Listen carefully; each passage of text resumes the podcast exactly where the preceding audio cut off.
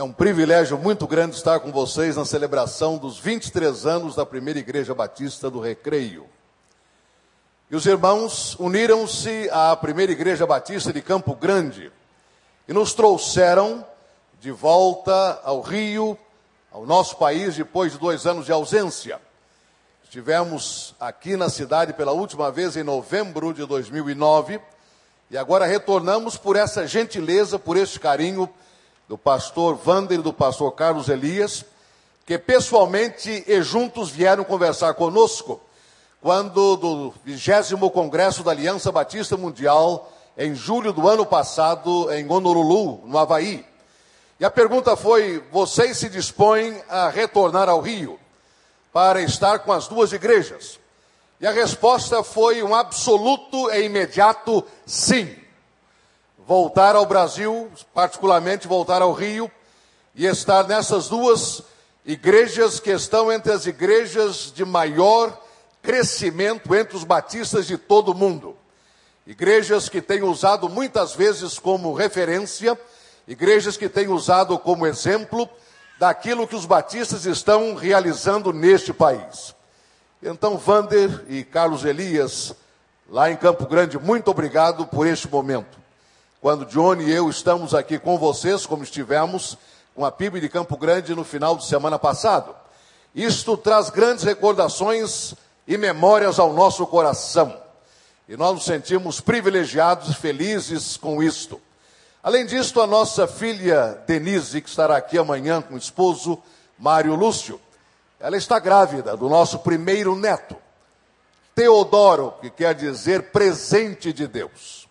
Então há toda uma expectativa na família, especialmente da parte de Dione, da minha parte, nesse sentido. O que será ser avô? Será ser não cai muito bem na gramática da língua portuguesa, mas eu creio que cai bem nessa questão de ser avô e avó.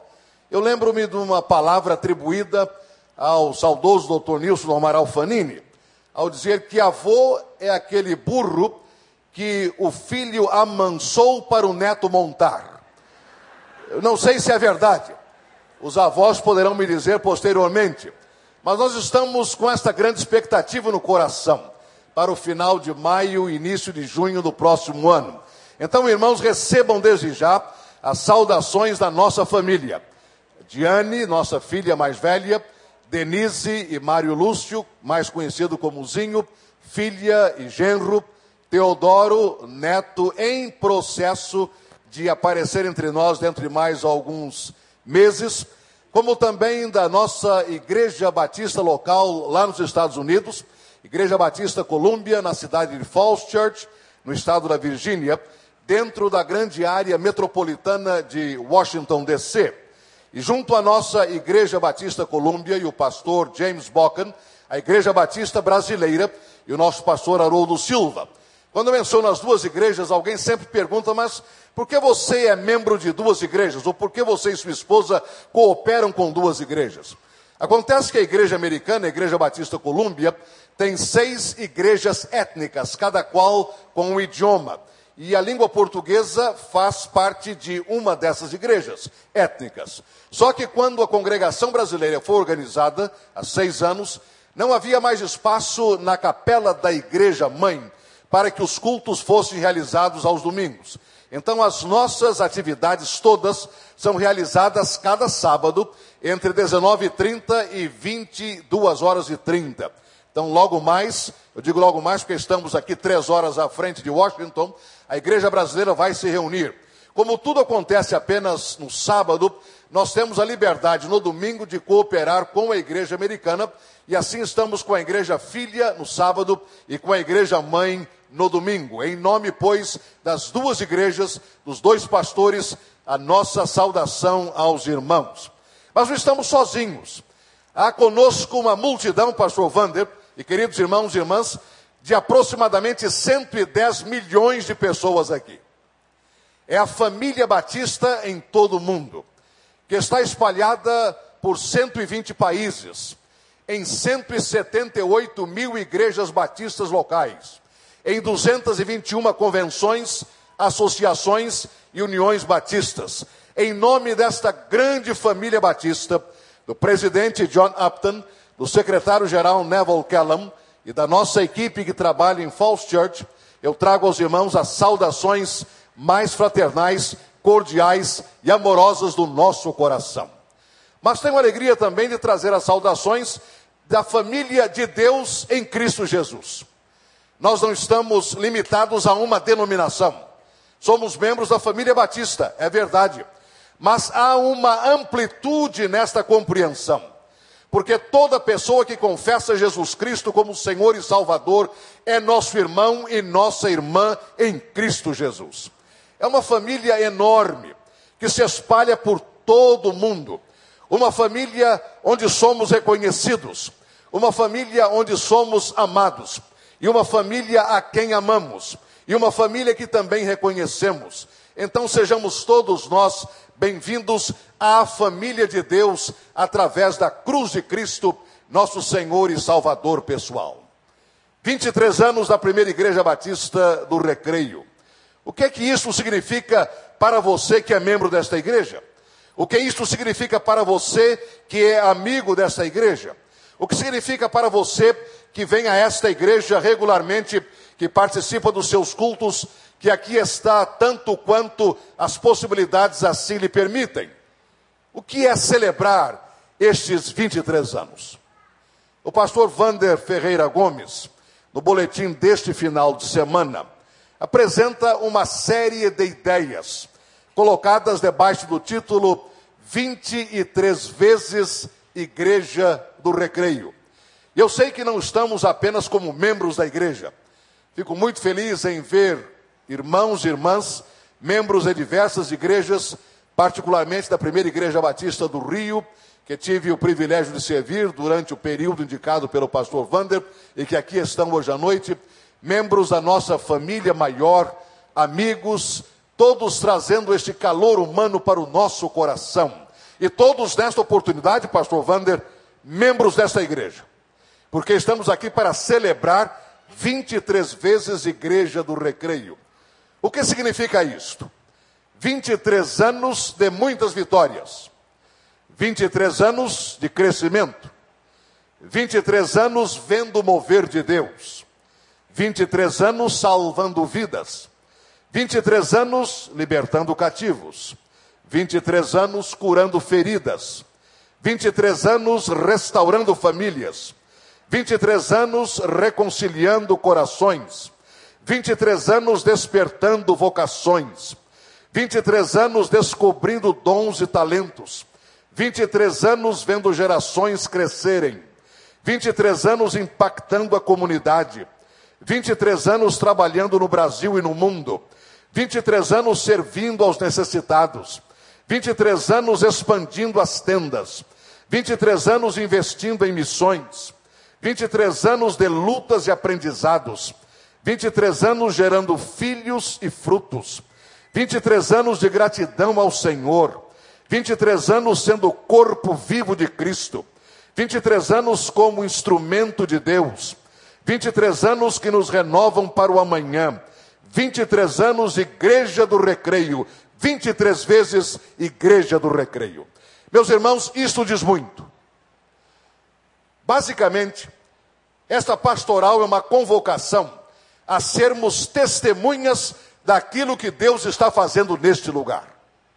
Isto é, aqueles que passaram por aqui e têm passado por aqui, aqueles que aqui têm estado desde o início da organização desta igreja, aqueles que a ela se uniram ao longo destes 23 anos, todos somos testemunhas daquilo que Deus está fazendo neste lugar.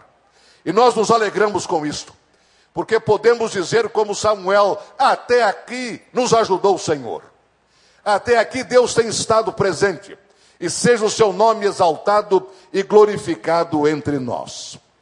E há acima destas 23 razões de testemunho, uma outra razão que a palavra de Deus nos apresenta e com a qual ela, a palavra, nos desafia nesta oportunidade. E nós a encontramos em Lucas capítulo 24, versículos 13 em diante. Se você tiver a sua Bíblia, queira por fineza abri-la no Evangelho de Lucas, capítulo 24, versículos 13 em diante. Quantas Bíblias temos aqui no santuário nessa oportunidade? Excelente. É o povo de Deus com a palavra de Deus em suas mãos. Então vamos ler a palavra do Senhor. Lerei do texto da versão revista e atualizada no Brasil. Você tem a sua própria versão, mas vamos juntos acompanhar a leitura da palavra. E vamos encontrar esta mensagem do Senhor e este desafio de sermos testemunhas de alguma coisa que tem a ver com tudo aquilo de que estamos sendo testemunhas neste final de semana. Começando com o versículo número 13. Naquele mesmo dia, dois deles estavam de caminho para uma aldeia chamada Emaús, palavra que no grego quer dizer fontes ou termas distante de Jerusalém 60 estádios ou 11 a 12 quilômetros. E iam conversando a respeito de todas as coisas sucedidas. Aconteceu que enquanto conversavam e discutiam, o próprio Jesus se aproximou e ia com eles. Os seus olhos, porém, estavam como que impedidos de o reconhecer. Então lhes perguntou Jesus: Que é isso que vos preocupa e de que ides tratando à medida que caminhais? E eles pararam entristecidos. É extraordinário observar na experiência desses dois discípulos, e possivelmente na sua experiência, tanto quanto na minha, que muitas vezes, por circunstâncias da vida, a pessoa de Jesus não é imediatamente reconhecida junto de nós. Vocês se lembram do que aconteceu com os discípulos atravessando o mar da Galileia, quando o mar, foi açoitado por uma tremenda tempestade, tudo aquilo virou um caldeirão fervendo. E na medida em que o Senhor Jesus se aproximava deles caminhando sobre as águas, a primeira impressão que tiveram, e foi tão real que até gritaram, era que se tratava de um fantasma. Interessante como o medo, a ansiedade, as pressões da vida fazem com que o próprio Senhor Jesus, às vezes, tenha a aparência de um fantasma. Não é que ele seja um fantasma, mas as preocupações são tantas, as pressões são tantas, que quando ele se aproxima de nós, nós temos esta impressão, não conseguimos reconhecê-lo como Senhor e Mestre. E o mesmo acontece com esses dois discípulos no caminho entre Jerusalém e Emaús. E a palavra diz: estavam entristecidos. Tanto é que o Senhor Jesus desfaz uma pergunta, o Senhor Jesus une-se aos dois, eles param entristecidos, mas não o reconhecem. Diz o texto: seus olhos, porém, estavam como que impedidos de o reconhecer. É bem possível que nesta oportunidade você esteja vivendo um momento idêntico a este dos dois discípulos no caminho entre Jerusalém e Emaús. Que circunstâncias de sua vida estejam impedindo você de reconhecer Jesus, de ver Jesus, de se aperceber da presença de Jesus. É possível que você esteja orando fervorosamente e até perguntando, Senhor, onde estás? E Ele está tão perto de você, mas como tem acontecido comigo tantas vezes e em tantas ocasiões, situações as mais variadas me impedem ou impedem você de reconhecer o Senhor Jesus, como aconteceu com esses dois discípulos. Um, porém, chamado Cleopas ou Cleopas, respondeu dizendo: És o único, porventura, que, tendo estado em Jerusalém, ignoras as ocorrências destes últimos dias? Em outras palavras, és tu o único que não tem a mínima ideia do que está se passando em Jerusalém? Estás completamente por fora de tudo? Não tens a mínima noção do que estamos vivendo estes dias? E o Senhor Jesus pergunta: quais? Que fatos são estes? Que situação é esta? e explicaram o que aconteceu a Jesus, o Nazareno, que era varão profeta, poderoso em obras e palavras diante de Deus e de todo o povo, e como os principais dos sacerdotes e as nossas autoridades o entregaram para ser condenado à morte e o crucificaram. Ora, nós esperávamos que fosse ele quem havia de redimir a Israel. Mas depois de tudo isto, é este o terceiro dia desde que tais coisas sucederam. É verdade também que algumas mulheres, das que conosco estavam, nos surpreenderam tendo ido de madrugada ao túmulo e não achando o corpo de Jesus, voltaram dizendo terem tido uma visão de anjos, os quais afirmam que ele vive. De fato, alguns dos nossos foram ao sepulcro e verificaram a exatidão do que disseram as mulheres, mas não ouviram. Então lhes disse Jesus: Honécios e tardos de coração, para crer tudo o que os profetas disseram.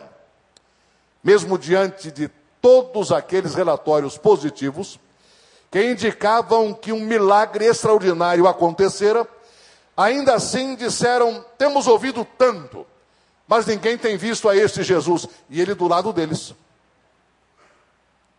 Ele caminhando com eles, ele conversando com eles, eles falando sobre ele, para ele, mas sem o perceber.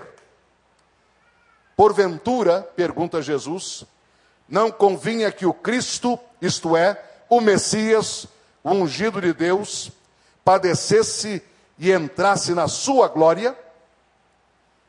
E a palavra diz: e começando por Moisés, discorrendo por todos os profetas, expunha-lhes o que a seu respeito constava em todas as Escrituras. Os irmãos já pensaram que naquele exato momento, aqueles dois discípulos de Jesus, eles não perceberam, fizeram um curso intensivo em Cristologia. Receberam de Jesus uma aula magna envolvendo todo o Antigo Testamento porque a palavra não diz que Jesus falou dos profetas. Não diz que Jesus falou o que Moisés disse, mas começando por Moisés, discorrendo por todos os profetas, disse-lhes o que dele constava em todas as Escrituras. Já imaginaram?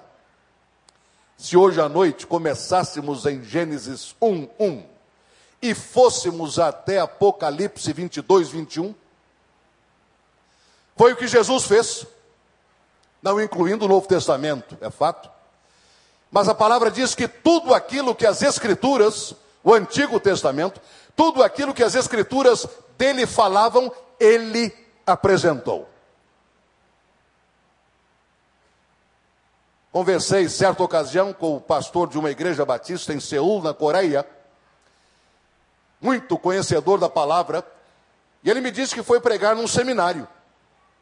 E os alunos disseram: Nós gostaríamos tanto que o senhor nos falasse da palavra, gostaríamos tanto que o senhor nos expusesse a Bíblia.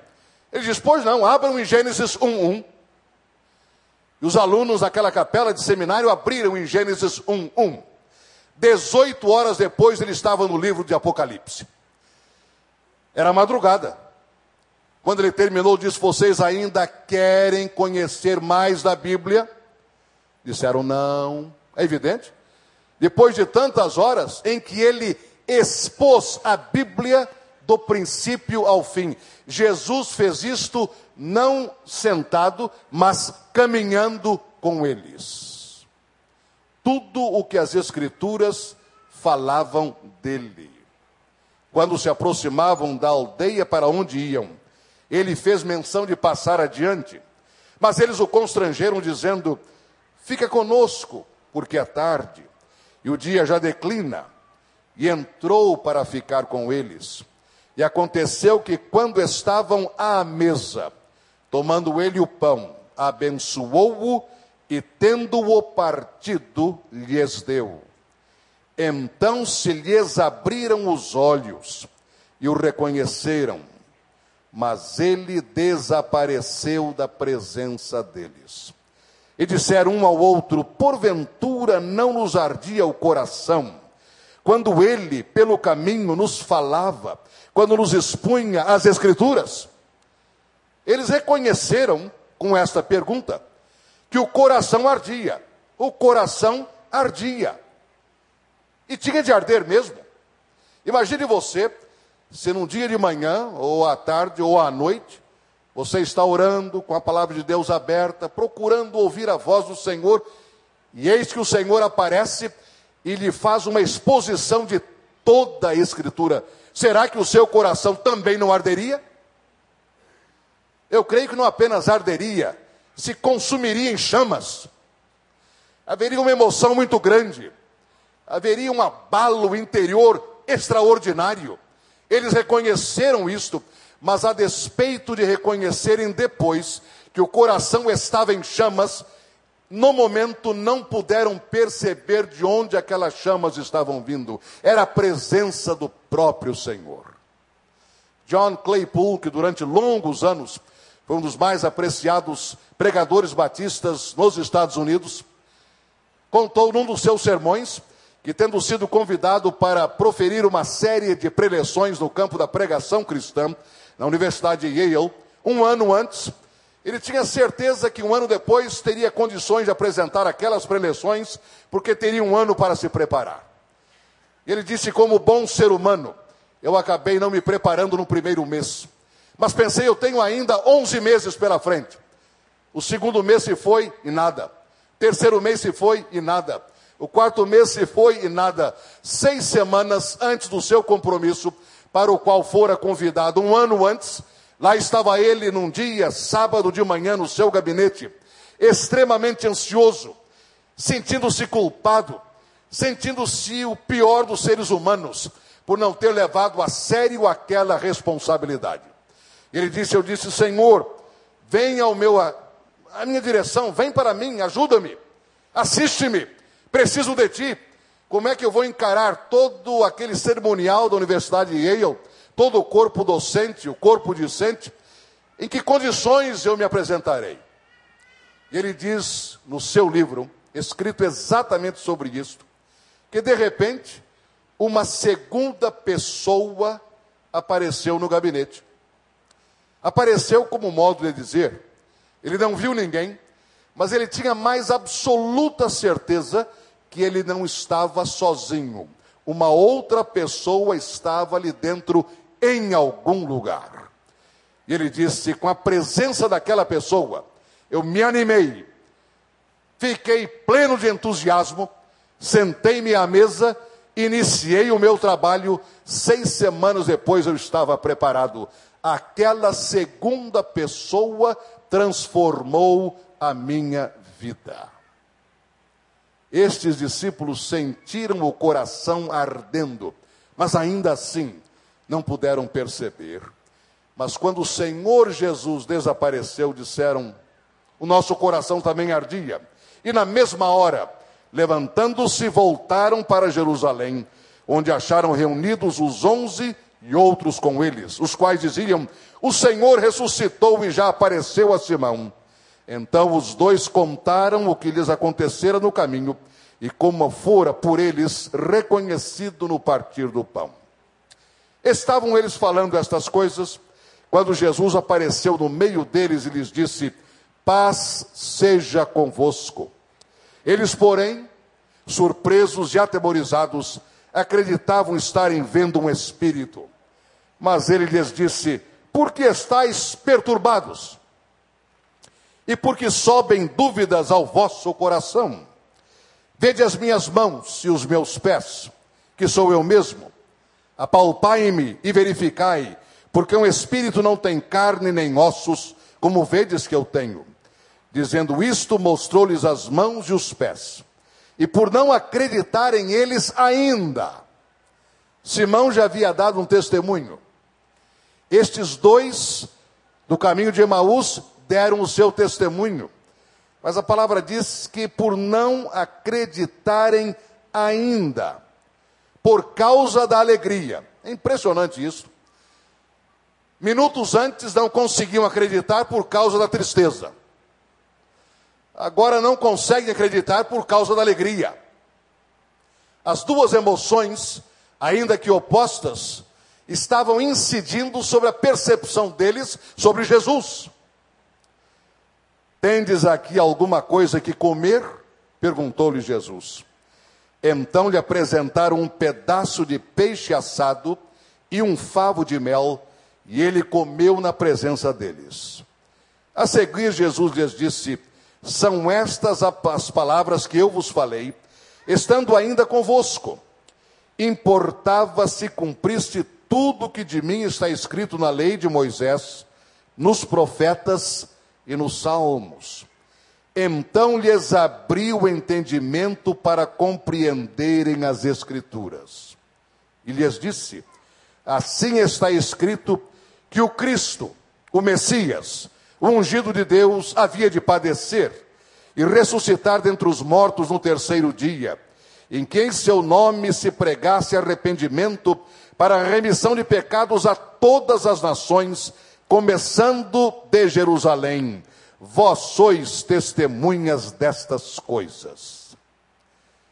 Este é o versículo chave nesta noite. Vós sois testemunhas destas coisas. Eu iniciei lendo toda a pastoral do pastor Vander com as razões por que estamos celebrando 23 vezes recreio. E eu lhes disse que sobre todas essas razões, embasando-as, fortalecendo-lhes a eficácia em nós, havia um outro testemunho para dar nessa ocasião. E é o que Jesus aqui diz no versículo 48: Vós sois testemunhas destas coisas. Que coisas são estas? É o que acabamos de ler. Convinha que o Cristo padecesse, ressuscitasse dentre os mortos, que em seu nome se pregasse arrependimento para a remissão de pecados a todas as nações, começando de Jerusalém.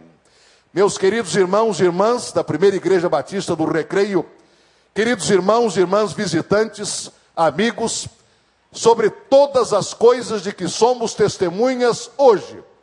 Devemos ser testemunhas do poder da cruz e do túmulo vazio. Não há outra razão como crentes para existirmos, a não ser que a nossa vida diga bem alto: eu conheço o poder da cruz, eu conheço o poder do túmulo vazio. Ser testemunha destas coisas é dizer: eu sou testemunha da presença de Jesus no meu coração.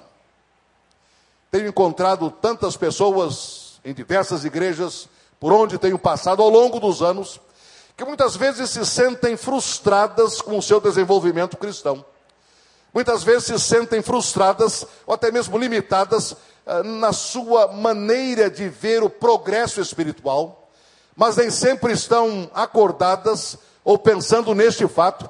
Elas não conseguem crescer em Cristo porque nunca nasceram em Cristo são membros de igreja, cooperam com a igreja, dão a sua contribuição à igreja, mas ainda não pode dizer nós somos testemunhas destas coisas.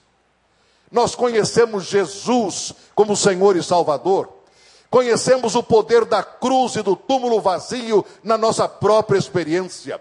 Quando Jesus diz a você, meu irmão, a você, minha irmã e a mim, você é testemunha dessas coisas. A minha pergunta e a sua deve ser esta: eu conheço o poder da cruz e do túmulo vazio na minha experiência pessoal? Eu conheço essa presença de Jesus em mim. Posso dizer que Jesus é meu Senhor e Salvador. Certa ocasião, um colega estava batizando uma pessoa e fez a pergunta que é notória no momento do batismo: O senhor ou a senhora, você, tratamento depende de quem está fazendo o batismo no momento. Crê em Jesus como Senhor e Salvador pessoal? E a resposta foi: Eu tenho uma grande apreciação por Jesus. Não importa a apreciação que se tenha. Jesus não veio para ser apreciado. Ele veio para ser confessado. Ele veio para ser reconhecido como Senhor e Salvador. E é Ele quem nos diz: Vós sois testemunhas destas coisas, da minha cruz e do meu túmulo vazio. Você que me ouve é testemunha destas coisas? A sua vida dá testemunho destas coisas? Você pode dizer: Cristo reina no meu coração? Eu sou testemunha do poder da cruz e do túmulo vazio? Vós sois testemunhas destas coisas. É o nosso desafio hoje à noite. Ser testemunhas do que Cristo fez por nós. E quando os discípulos se sentiram impactados, desafiados, pensando em sair de imediato, a resposta foi: Eis que eu vos envio a promessa do meu Pai. Permanecei, pois, na cidade, até que do alto sejais revestidos de poder. Nós estamos celebrando estes 23 anos. 23 recreio, ou 23 vezes recreio. Juntos somos melhores. Juntos vamos celebrar.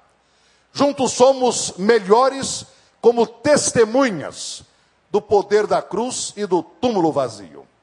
E há três breves palavras a considerarmos nesse sentido.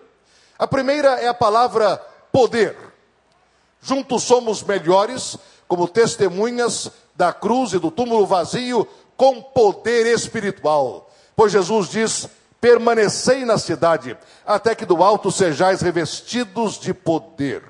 Meus irmãos, por mais que nós estejamos bem organizados, por mais que estejamos bem motivados, por mais que queiramos fazer a obra de Deus, a não ser que nós a façamos no poder de Deus, não chegaremos a ponto algum. Não há como fazer a obra de Deus sem o poder de Deus, e Jesus reconheceu isto. Ele diz: permanecei aqui. Não é hora de vocês saírem daqui, é hora de ficarem aqui, até que do alto sejam revestidos do poder. Uma das grandes tragédias, eu creio, do cristianismo contemporâneo, e tenho observado isso em vários lugares, é o entendimento de alguns de que o poder do Espírito Santo é o privilégio de alguns crentes, notadamente pastores, missionários, líderes ou pastoras, missionárias, líderes, é um privilégio, quando o poder de Deus é o direito de todo aquele que segue a Jesus. O poder do Espírito Santo, meu irmão, não é um privilégio de quem prega, é o seu direito como filho de Deus.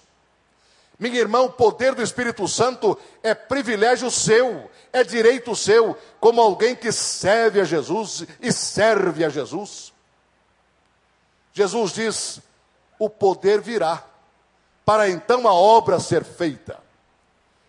Vance Havner, que foi um grande pregador durante bom tempo, costumava dizer: não existe função sem unção. Isto é, a não ser que haja a unção do Espírito Santo, nenhuma função irá subsistir. Todo o seu esforço será em vão se não for realizado no poder do Espírito Santo. Precisamos de pregadores cheios do Espírito Santo? Precisamos. Precisamos de missionários cheios do Espírito Santo? Precisamos.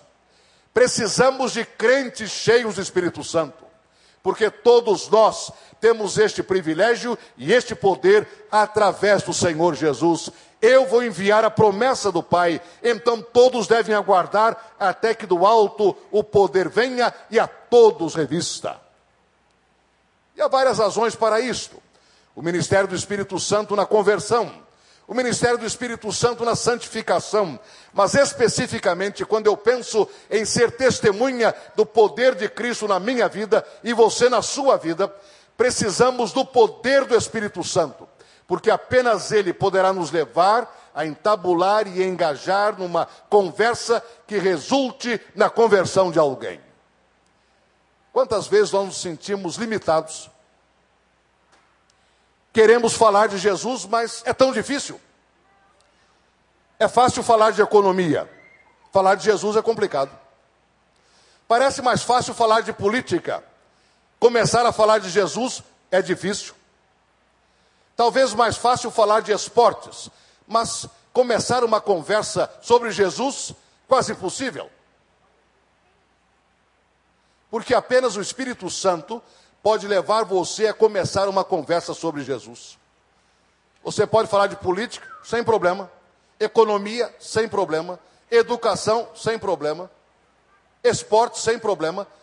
Mas apresentar Jesus apenas no poder do Espírito Santo. É Ele quem nos dá o que eu chamo de a primeira palavra. Isto é, aquele início de conversa. Muitas vezes eu tenho clamado a Deus, Senhor, dá-me a primeira palavra. Dali por diante, Senhor, eu acho que eu garanto. Mas a primeira palavra, o começo da conversa, este é o maior desafio que nós enfrentamos. Certa ocasião, alguém me disse após um culto, pastor, é uma senhora que quer conversar com o Senhor. Ela veio e disse, pois não, minha senhora, posso ajudá-la? E ela disse: Eu quero aceitar Jesus. Ela já veio com a primeira palavra. O Espírito Santo não colocou a primeira palavra nos meus lábios, colocou nos lábios dela: Eu quero aceitar Jesus.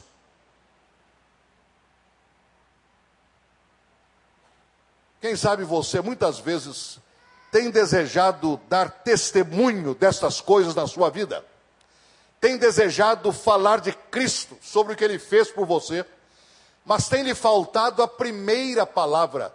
E você está procurando essa primeira palavra. Como começarei a conversa? Meu irmão, minha irmã, peça ao Espírito Santo que lhe dê a primeira palavra. E ela virá, seja nos seus lábios ou nos lábios da outra pessoa. Certa ocasião, alguém me pediu que fosse visitar o pai, dizendo-me: Papai está muito doente. Temos preocupação quanto à possibilidade de sobrevivência. Eu gostaria que o senhor fosse e pregasse Jesus para o papai. Mas o papai não parece muito sensível ao evangelho. O senhor irá? Se vou, sem problema. Era em Niterói. Atravessei a Baía da Guanabara, dirigindo e orando. Senhor, eu só quero a primeira palavra. Senhor, eu só quero a primeira palavra. Eu não quero falar de doença, não tem razão. Não quero falar de final de vida, não tem a mínima necessidade. Eu preciso da primeira palavra e assim fui dirigindo e pedindo. Primeira palavra, primeira palavra, primeira palavra. Cheguei Estacionei o carro, primeira palavra. Fui ao edifício, primeira palavra. Acionei o elevador, primeira palavra. Cheguei à porta do apartamento, apertei a campainha. Senhor, em nome de Jesus, a primeira palavra. Eu quero apenas a primeira palavra. Quando ele abriu a porta, ele disse: Pastor, muito prazer, por favor, queira sentar-se. Por acaso a minha filha lhe disse que eu fui aluno de uma escola metodista? Eu disse, Senhor, muito obrigado. A primeira palavra já veio. Está aqui. Ele já abriu a conversa. Agora é uma questão de entrar e dizer, muito bem, como eu fiz. Então o senhor já ouviu falar de Jesus? É claro. Já leu a Bíblia? É claro. Já cantou hinos? É claro. E dali por diante a conversa transcorreu de uma maneira muito agradável, muito suave, tendo culminado com a confissão dele de Jesus como Senhor e Salvador. A primeira palavra veio, mas não para mim, veio para ele primeiro e dele para mim. É o Espírito Santo quem nos dá esta primeira palavra. É o Espírito Santo quem abre a possibilidade de uma conversa sobre Jesus. Você quer ser testemunha do poder da cruz na sua vida? Peça ao Espírito Santo a primeira palavra. Há três meses eu estava em Phnom Penh, no Camboja, participando de eventos da Convenção Batista Cambodiana. E o hotel em que eu estava, como país, naturalmente, maioria budista, eu estava ali, parado, sentado no hotel, E veio um funcionário conversar comigo. Eu pensando, Senhor, seria tão bom se eu pudesse falar do Evangelho. Mas como você vai fazer isto sem ferir a pessoa, a sensibilidade dela, sendo você um estrangeiro também? Mas, para minha surpresa, ele começou da seguinte maneira: O senhor sabia que tem muito crente que fica hospedado neste hotel? Porque ele me viu com a Bíblia. Eu disse: Olha, se não havia, você tem um hoje, que eu estou aqui. Ele disse: O senhor sabia que tem muito crente que se hospeda aqui e que quer porque quer converter a gente? Eu disse, Senhor, muito obrigado. A primeira palavra já veio. Já veio. Eu disse, o que é que lhe falta para ser convertido? Ele disse, o senhor sabia que os meus avós eram crentes? Eu disse, Senhor, já veio a segunda.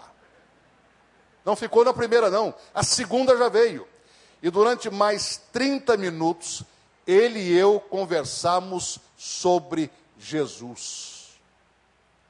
Se o que lhe impede é a primeira palavra, não se preocupe, porque ela não virá de você, ela virá do Espírito Santo para você. Por isso Jesus diz: esperem, não comecem agora, esperem até que do alto poder venha e revista vocês. A primeira palavra sempre vem. Agora é uma questão de você estar atento ou atenta.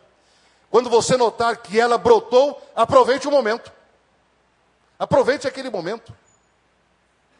E fale de Jesus. A sua missão é ser o que Jesus disse: testemunha destas coisas. Juntos somos melhores como testemunhas do poder da cruz e do túmulo vazio. Você já conhece o poder da cruz e do túmulo vazio? Você tem um testemunho para dar? Você já pediu ao Espírito Santo a primeira palavra?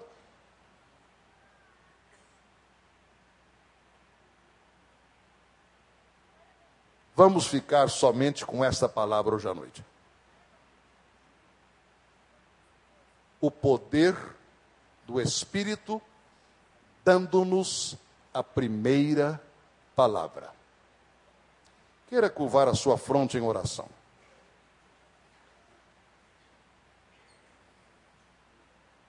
Desejo levantar duas perguntas apenas. A primeira é a seguinte: você tem certeza que você pode ser uma testemunha do poder da cruz e do túmulo vazio na sua vida? Você tem a certeza de sua salvação? Você já confessou Jesus Cristo como Senhor e Salvador pessoal? você pode aceitar como que dirigidas a você as palavras de Jesus? Você é testemunha destas coisas? Você pode dizer: houve um dia quando eu disse, Senhor Jesus, entra no meu coração. Ele entrou e me transformou e fez de mim uma testemunha dele. Se você ainda não tem essa certeza, se você ainda não se tornou disponível para o poder da cruz de Cristo e do túmulo vazio de Cristo, eu encareço você, eu encorajo você, eu peço a você, para que nesta oportunidade você receba o poder da cruz e do túmulo vazio de Jesus. Isto é, que você receba Jesus como Senhor e Salvador pessoal. Se você que está me ouvindo neste momento deseja fazer isto, deseja receber Jesus agora, e aí tornar-se uma testemunha de Jesus Levante a sua mão onde quer que você esteja. Você pode ser um menino, Deus abençoe você. Pode ser um menino, Deus abençoe o Senhor. Pode ser um menino, uma menina, um adolescente, um jovem, um senhor, uma senhora, não importa. Mas se você recebe Jesus de todo o seu coração, queremos orar por você. Levante a sua mão de quer que você esteja. Deus o abençoe. Muito obrigado. Deus abençoe você também. Alguém mais que recebe Jesus. Deus abençoe você. Deus abençoe o Senhor lá atrás. Alguém mais que recebe Jesus como Senhor e Salvador pessoal. E então se torna uma testemunha de Jesus.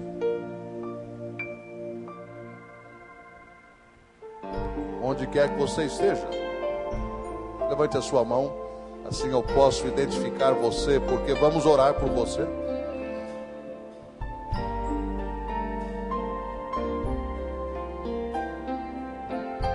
Deus abençoe você. Muito obrigado. Deus abençoe você. Deus abençoe você. Alguém mais que recebe Jesus como Senhor e Salvador.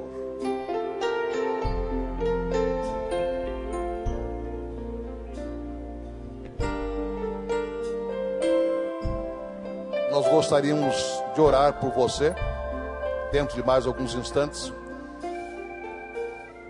E eu quero fazer um convite, se não lhe for difícil, se não lhe for incômodo, ou inconveniente, ou constrangedor, e espero que não seja,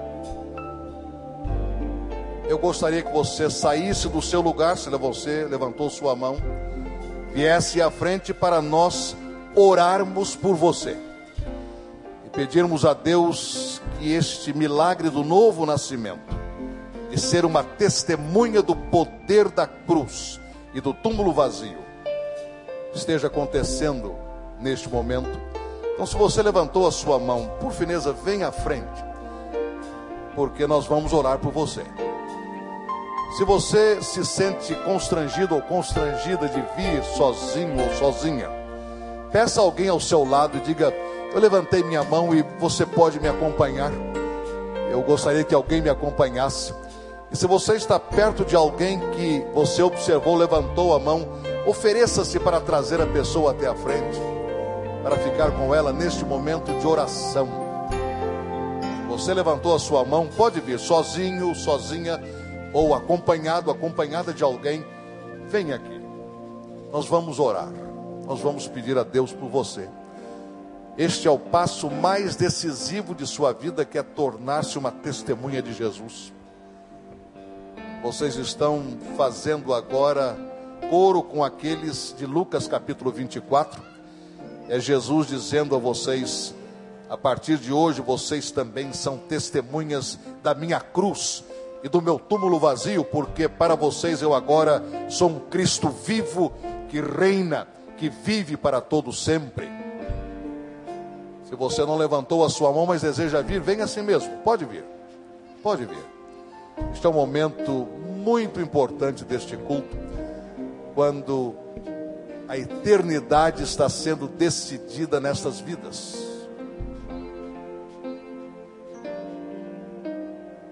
O pastor da igreja orientará dentro de instantes. Pode vir. Vem aqui, minha filha.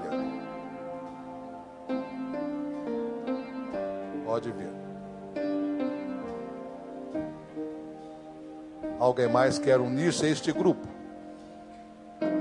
Está dizendo: Eu quero ser uma testemunha do poder da cruz na minha vida. Eu entrego a minha vida a Jesus. Eu abro meu coração para Jesus. Eu me torno disponível para a atuação de Jesus.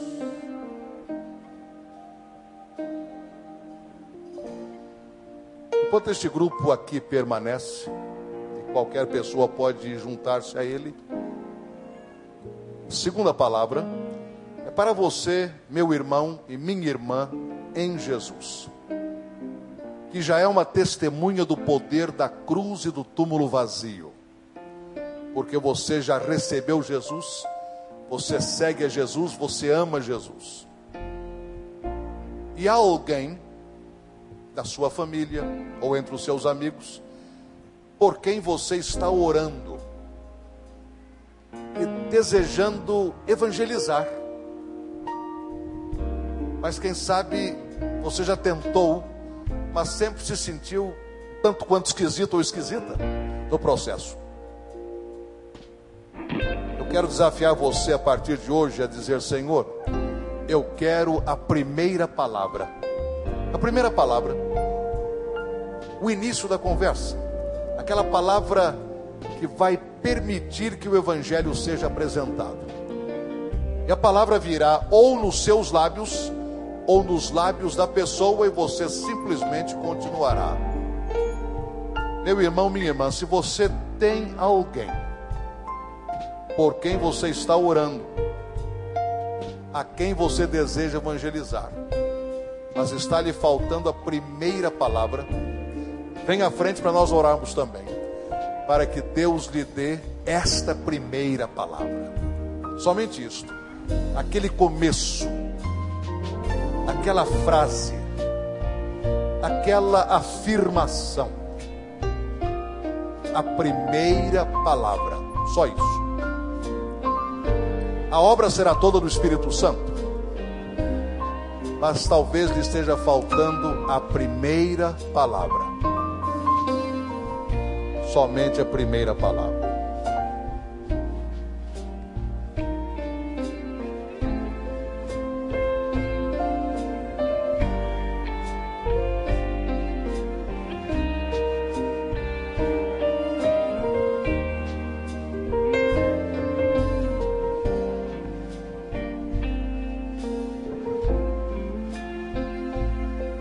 Sábado passado, tive o privilégio de realizar a cerimônia de casamento de uma prima e o seu noivo, hoje meu primo, teve uma experiência fantástica de conversão, porque ele disse para ela na manhã do Dia das Mães de 2009: Hoje eu quero aceitar Jesus. Hoje eu quero aceitar Jesus. A primeira palavra, a primeira confissão veio nos lábios dele. A minha prima não precisou de fazer nada. Mas por alguma razão, naquele culto não houve apelo. E ele perguntou à minha prima: Mas não é obrigatório ter apelo todo domingo? Ela disse: não, depende do sentimento do pastor, do momento da igreja.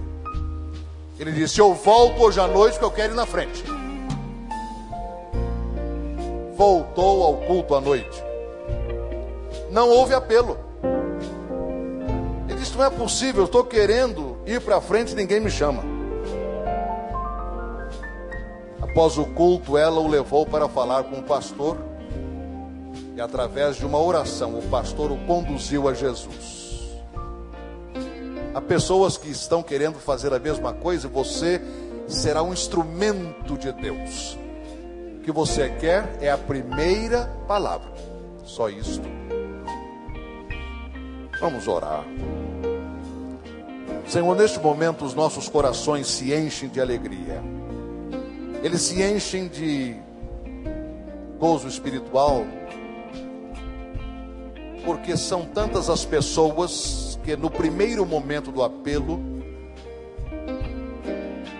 ao levantarem a sua mão, estavam dizendo claramente: Eu quero seguir a Jesus. Eu quero ser uma testemunha do poder da cruz e do túmulo vazio.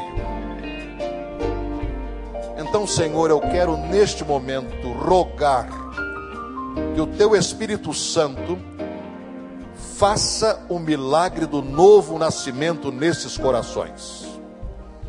E que estes que vieram à frente no primeiro momento do apelo, neste exato instante, recebam a nova natureza, o perdão para os seus pecados, a purificação para a sua consciência, a certeza da salvação em Jesus. E que a partir deste exato momento, assumam a sua condição de testemunhas de Jesus, porque podem dizer o poder da cruz de Cristo e o poder do túmulo vazio de Cristo agora habita o meu coração também. Eu suplico a Deus pelos irmãos e irmãs que vieram no segundo momento do apelo, pedindo-te apenas uma coisa: a primeira palavra. Eles estão orando por alguém cujo nome tu conheces muito bem eu peço a Deus que no poder do Espírito Santo, tu abras o caminho para o diálogo, para a conversa, para a evangelização. E que a primeira palavra que o teu Espírito Santo trará, seja colocada nos lábios dos nossos irmãos ou irmãs, ou nos lábios da pessoa que será evangelizada, mas que estes irmãos e irmãs aqui à frente se sintam encorajados quando o Espírito Santo abrir a conversa, e então no teu poder que eles apresentem Jesus, a esperança do mundo. É o que nós pedimos, no nome de Jesus. Amém.